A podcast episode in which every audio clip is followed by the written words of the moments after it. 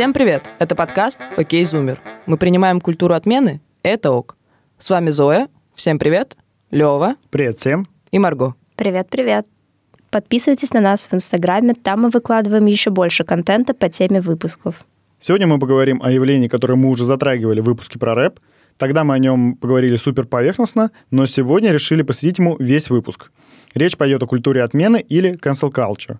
Этот феномен появился относительно недавно и стал актуален на фоне МИТУ и других общественно-политических движений. По поводу него много споров и критики, и мы хотим поподробнее разобрать этот феномен, взвесить все «за» и «против» и понять, как он влияет на нашу повседневную жизнь.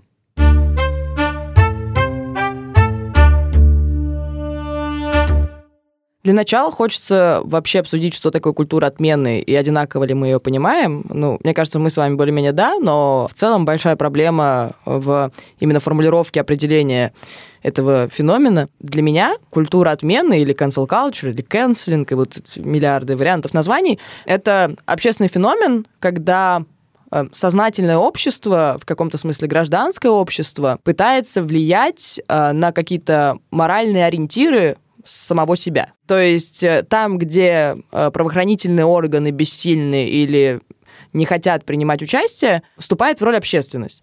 И, конечно, cancel culture распространяется на э, людей, которые достаточно популярны, у которых есть аудитория, потому что как раз эта аудитория может на них влиять. Наверное, это было бы легче объяснить на примере, но конкретные примеры мы обсудим позже, поэтому сейчас бы я просто привела абстрактный пример. Например, есть человек, знаменитость, а, у которого есть аудитория, и который в том числе за счет этой аудитории зарабатывает деньги, потому что эта аудитория слушает его, ходит там на его концерты, а, покупает билеты на его фильмы или еще что-нибудь такое. В какой-то момент жизни этот абстрактный человек а, совершает какой-то моральный проступок. Начиная от домогательств, заканчивая какой-то сомнительной фразой, и общество чувствует необходимость отреагировать на это. И, соответственно, из-за того, что вряд ли правоохранительные органы, по крайней мере, в развитых странах могут реагировать на слова, эту роль берет на себя общество и пытается показать, какие моральные ориентиры им одобряются. И финальная цель, как мне кажется, этого феномена в том, чтобы люди несколько раз подумали перед тем, как э, совершать какой-то проступок или что-то говорить на публику, и подумали, насколько это правильно с моральной точки зрения подписываюсь под каждым словом Зои, и, как мне лично кажется, cancel culture — это именно способ привлечь внимание общественности к какой-то проблеме и какой-то персоне, которая некорректным образом себя повела, то есть проступок и слова в том числе. И именно это способ привлечь внимание, это не способ как-то а, осудить публично человека или наказать его, не способ там эм, подать на него в суд или на правоохранительные органы. То есть общественность просто привлекает внимание к тому, что публичная персона каким-то образом некорректно ведет себя на публике и тем самым распространяет, ну, в каком-то смысле аморальную точку зрения или что-либо в этом роде. Потому что очень часто у cancel culture есть такой фон, что это способ такого публичного остракизма. То есть в головах людей это значит, что вот они берут условного Джонни Деппа или Джоан Роулинг, которых канцелили за разные вещи, и их публично выходят на, выводят на площадь, и там вот сжигают как ведьм в Средневековье. Но на самом деле, конечно же, нет. И Джоан Роулинг и Джонни Депп более-менее живы и здоровы, тут фу. И их канцелинг работал на то, что привлекали внимание к их действиям и к их словам.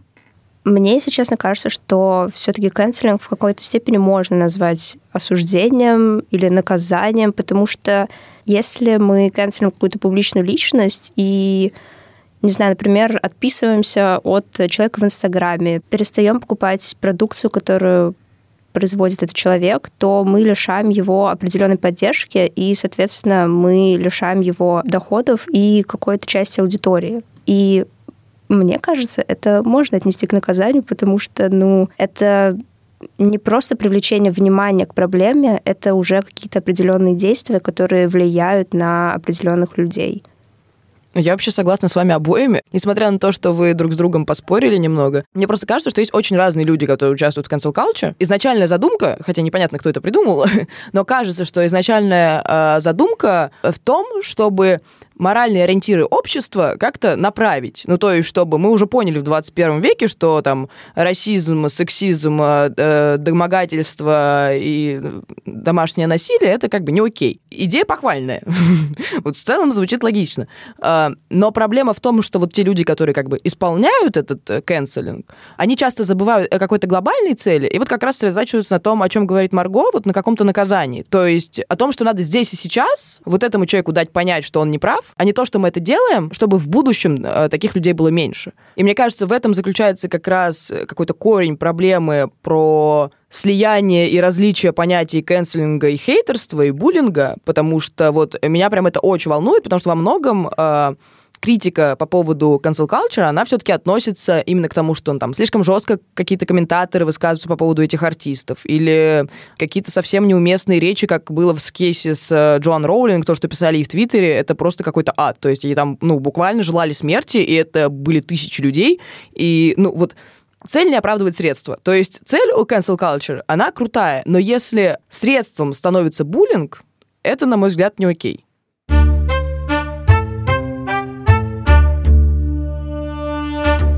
Вообще, конечно, все зависит от конкретного кейса и от конкретного случая канцелинга, а, зависит от а, степени, которой человек провинился, и от вообще реакции общества, потому что, ну, конечно, общество тоже бывает абсолютно разное, и случаи канцелинга в зависимости от фанатской базы этого человека, оно тоже очень сильно различается. Но в целом изначальная цель культуры отмены — это именно привлечение внимания к какой-то проблеме, потому что, ну, есть ряд случаев, когда публичные персоны могли высказаться как-то некорректно, например, и очевидно, что не нужно привлекать внимание а, правоохранительных органов или каких-то других э, социальных институтов, глупо осуждать человека за слова и ему давать какое-то наказание в виде, я не знаю, там даже административного штрафа, э, в таком случае появляется общество, которое говорит, то, что ты сказал не ок, мы тебя не поддерживаем, и дальше есть миллион вариаций того, как это может развернуться,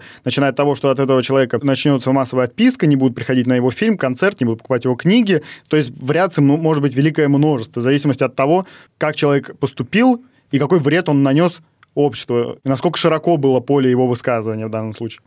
Вот ты сказал про кейс Мету и как раз э, про тот момент, когда cancel culture начала набирать обороты. По моему мнению, э, та проблема, которую они освещали, то есть по факту домогательства, есть одна из тех проблем, которые может решить cancel culture. Потому что, к сожалению, во многих случаях домогательства уже недоказуемы. То есть э, э есть психологические вещи, почему человек не сразу идет, не сразу рассказывает. И наступает тот момент, когда жертва насилия не может э, доказать, что преступление, правда, было совершено. И, соответственно, правоохранительные органы не могут начать никакое преследование, потому что, ну, в суде нужны улики. Но это же не значит, что, как бы, человек, который это сделал, должен оставаться безнаказанным. И вот как раз, мне кажется, в таких случаях, ну, просто необходимо cancel culture.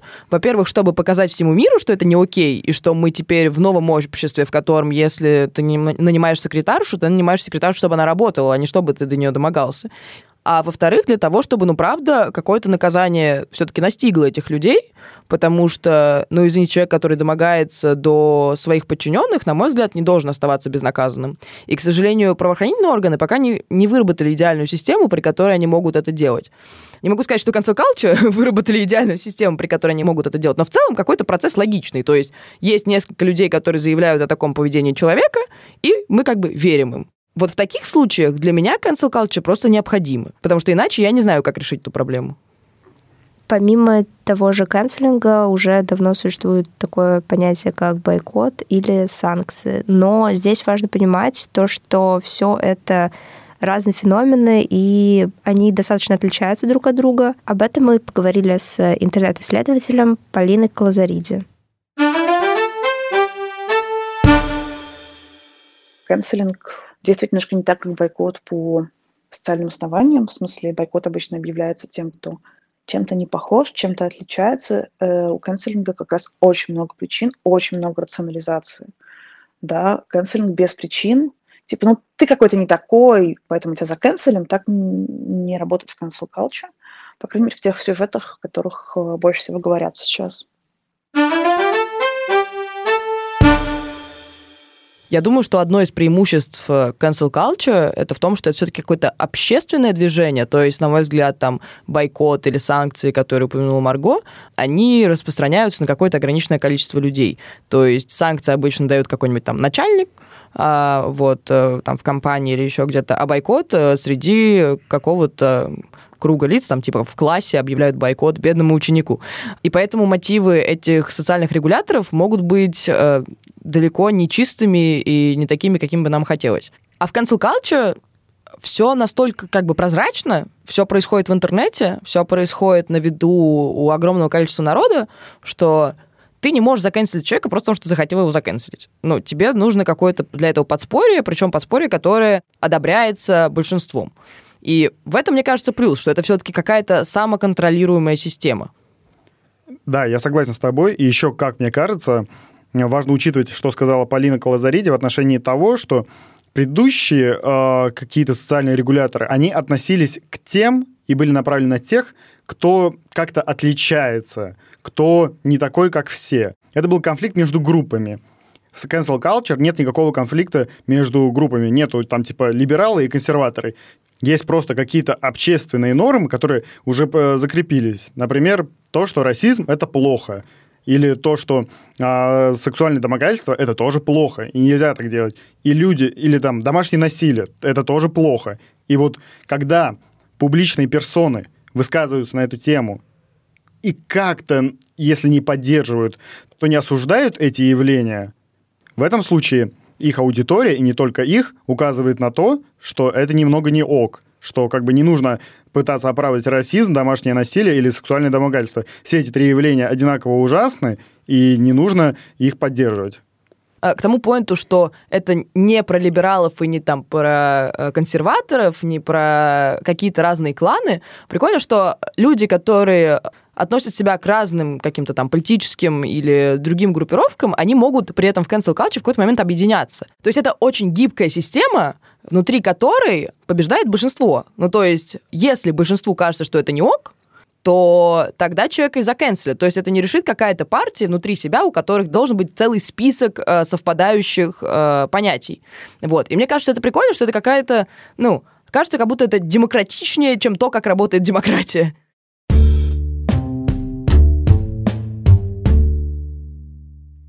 В одном из наших выпусков мы уже успели упомянуть один из важнейших кейсов кэнселинга в России. Это кейс Регины Тодоренко. Если вы вдруг о нем не знаете, то Регина однажды в своем инстаграме сказала достаточно некорректную фразу про домашнее насилие. Она сказала, цитирую, «Что женщина сделала, чтобы ее не били?»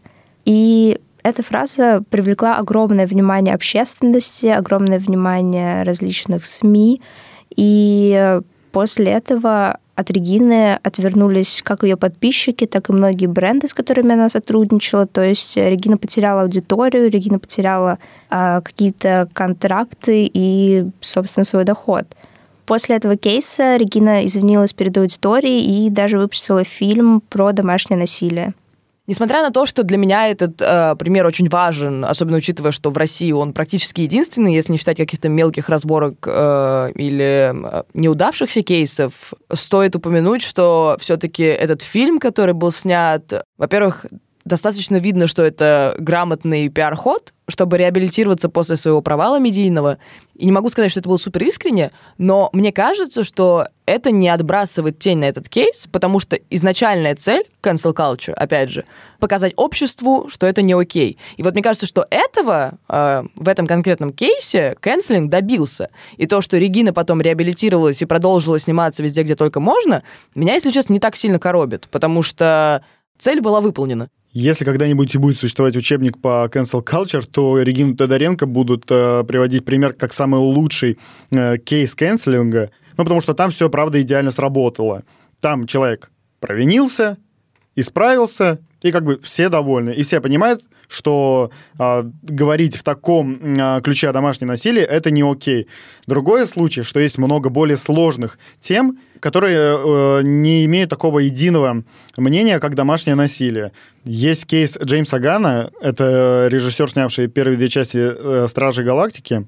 В 2018, кажется, году его заканцелили за старую российскую шутку в Твиттере какого-то там 2010 года. Его не только заканцелило общество, но и потом уволили из Марвела, Правда, его потом вернули, потому что третью часть «Страж Галактики» надо кому-то снимать. Но сам факт. Этот кейс не очень хорошо сработал по той причине, что ну, во-первых, никакого явного эффекта от него не было, потому что Джеймс Ганн явно было понятно, что он не расист и не имеет ничего против темнокожих. И плюс а, сама шутка, ну, была старой, объективно. И как бы придираться к человеку за какие-то именно давние действия, если это не преступление, конечно, а шутка в Твиттере, мы как бы все согласны, что это не преступление. И обвинять человека за э, старую шутку, непонятно, насколько это ок. То есть, если бы он это написал сразу после премьеры «Стажа Галактики 2», наверное, нужно было это, э, на это привлечь внимание. Но в целом, в итоге этот кейс довольно быстро забылся, и у многих Джеймс Ган больше вызывал сочувствие все-таки, чем э, отторжение. Опять же, в этом кейсе как будто э, нарушились изначальные цели и принципы того, что должна сделать культура отмены. То есть цель же в том, чтобы показать людям, что это не ок. И когда чувак э, снимает, кстати, фильм, в котором во многом э, очень разнообразное э, представительство э, всех инопланетных существ, ну то есть, опять же, он в том числе, несмотря на то, что это массовое кино, э, рассказывает про толерантность, и обвинять его в том, о чем он не думает, достаточно странное не потому, что это там ему навредит, не потому, что, о господи, он невиновен, а, хотя это тоже важно. Но если смотреть на это с человеческой стороны, я пытаюсь посмотреть все-таки как а, какой-то общественный механизм, как общественный процесс. Получается, что цель не выполнена, потому что конфликта как такового нет, просто все как бы согласились, что да, расизм не ок, и в чем был э, сыр-бор, непонятно. И как бы и человека не наказали, потому что его особо не за что наказывать, и внимание к проблеме не привлекли, скорее наоборот, э, дали людям э, повод преуменьшить ее и посмеяться над ней.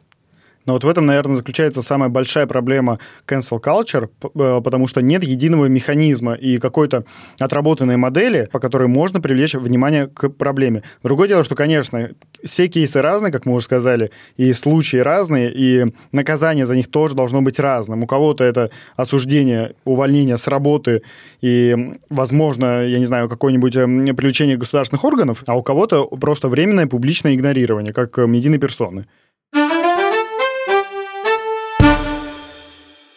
Канцелинг – понятие, которое все еще перемещается между разными явлениями, да, заканцелить человека, заканцелить э, какое-то понятие. Мы не знаем пока пределов канцелинга. Это важно. И он не работает как механизм, он не правовой, э, и, скорее всего, он так работать пока не будет. И когда канцелинг станет механизмом, станет частью такой нормальной социальной жизни – мы станем называть его каким-то другим словом. Полина Колозариди сказала, что, возможно, из кэнселинга вырастет какое-то другое понятие какого-то общественного механизма, но, если честно, не очень понимаю, как это произойдет, потому что кэнселинг — это очень стихийная штука, которая как раз э, опровергает механизмы и скорее работает на каком-то общем понимании морали. И как только у этого станут какие-то более четкие рамки, э, какие-то там, я не знаю, предводители или главные лица этого движения, потому что сейчас мы таких не знаем. Мы не знаем главного канцлера России или главного канцлера Запада. Это всегда какое-то объединение разных совершенно людей. И мне кажется, что вообще создание какого-то механизма из этого невозможно. Но вопрос, нужно ли оно?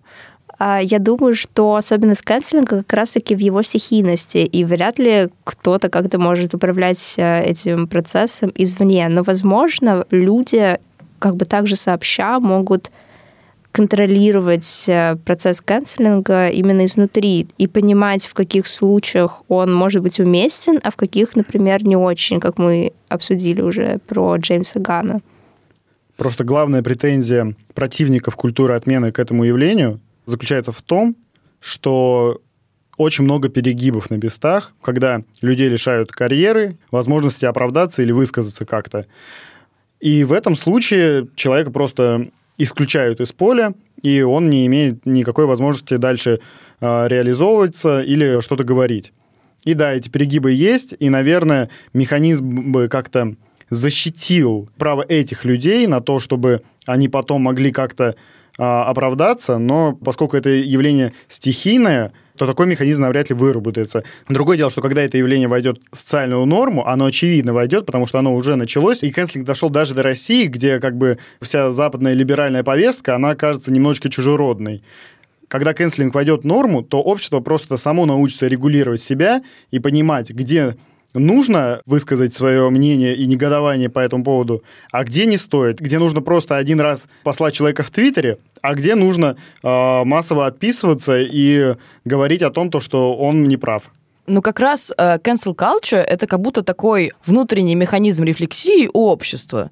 То есть само общество станет само себя регулировать, потому что оно в том числе как бы рефлексирует и улучшается за счет cancel culture. То есть это какой-то немножко круговоротный процесс, то есть э, cancel culture тем лучше будет работать, чем больше ее будет происходить. Потому что э, в какой-то момент общество поймет, что в том числе не окей э, оскорблять людей и желать им смерти даже в интернете.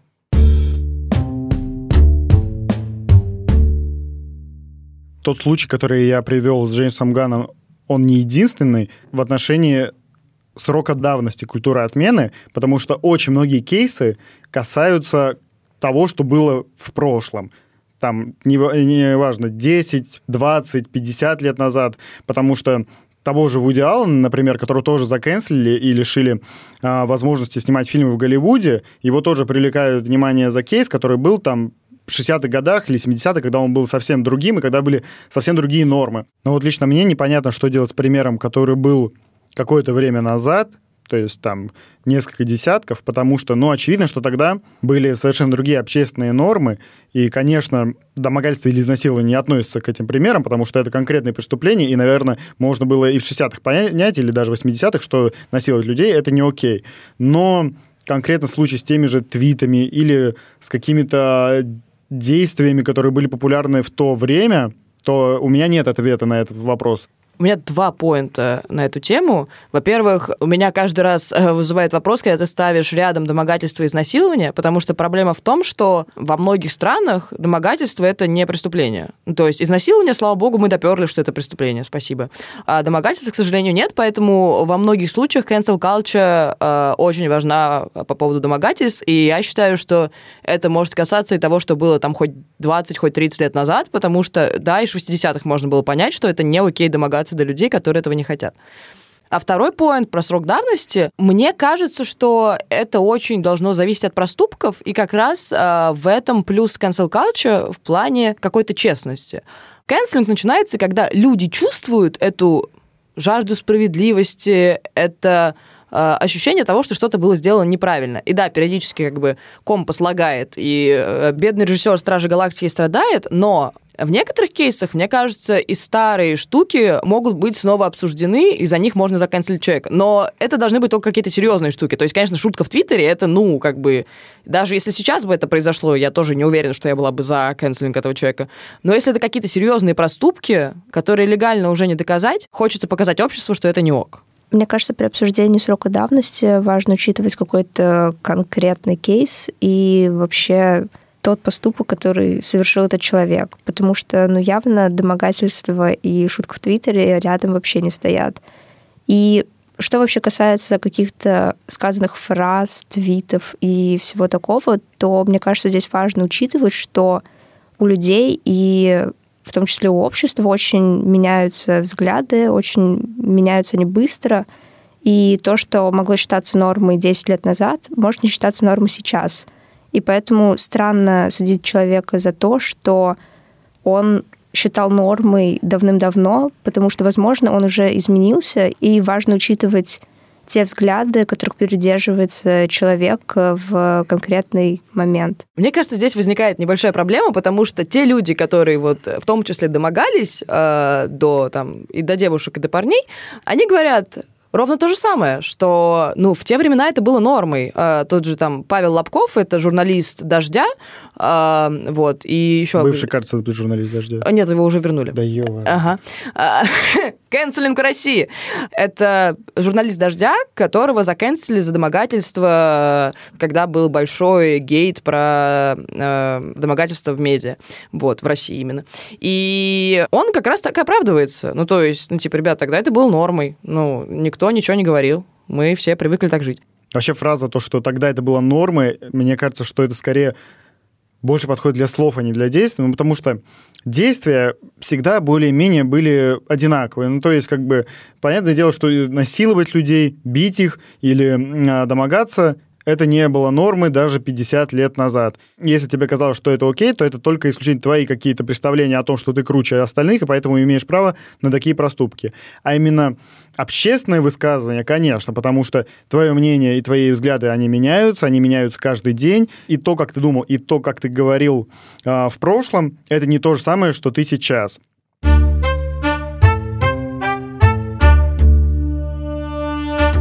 Раз уж мы начали говорить про критику культуры отмены, то одним из главных аргументов противников cancel culture часто является отсутствие презумпции невиновности. То есть в целом ты можешь обвинить кого угодно в чем угодно, и ну, он ничего не докажет.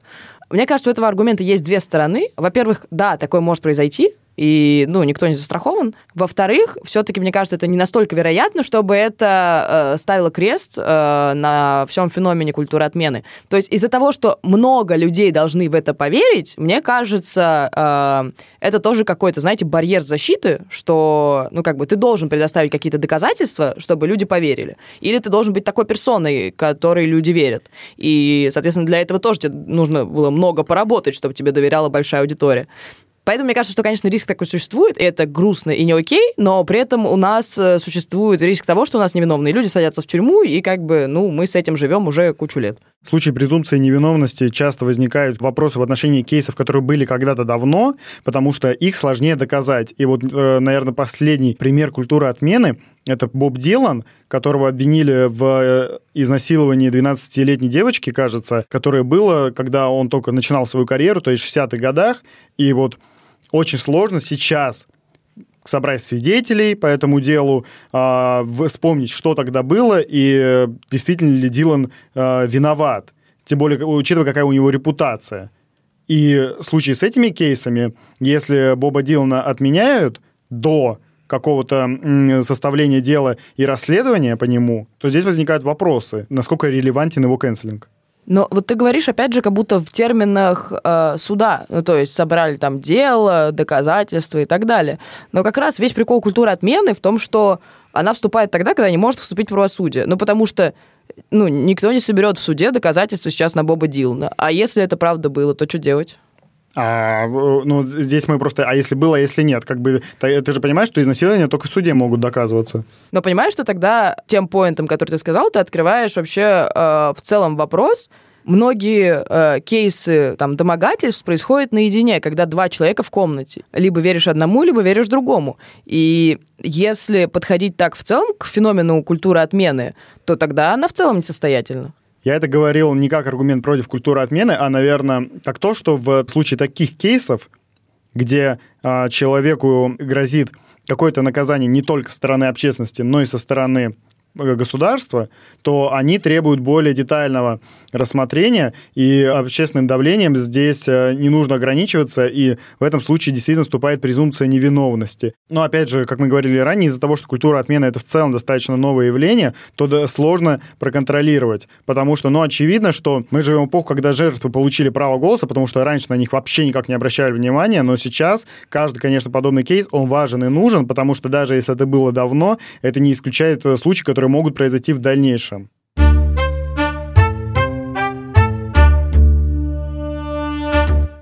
И для меня особенно важно заострить внимание на том, что как раз культура отмены — это про будущее. И да, она не идеальна, и бывают плохие кейсы, бывают, когда невиновных канцелят, э, или бывает, когда канцелинг не срабатывает, или превращается в буллинг. Но, к сожалению, э, общество все еще несовершенно, и, боюсь, никогда не будет совершенным, но как раз э, цель культуры отмены в том, чтобы мы пытались. И, к сожалению, перехлесты будут, но эти перехлесты помогут нам прийти к чему-то лучшему. То есть, конечно, мне жалко Джеймса Гана, но если смотреть на ситуацию в целом, на то, как мы растем как общество, Кэнслинг его для меня не такая значительная жертва по сравнению с тем, что мы открыли мету и э, домогательство продюсеров, и домогательство в медиа в России. И, в общем, если такой феномен, как культура отмены, должен постепенно совершенствоваться и когда-то совершать какие-то перегибы, окей, я лично морально готова на это пойти, потому что цель культуры отмены — привлечь внимание к проблемам, о которых мы не говорим. И, и о которых раньше не говорили. И о которых раньше не говорили. И если, привлекая внимание к этим проблемам, мы наконец-то даем голос такому количеству жертв, то, мне кажется, это того стоит.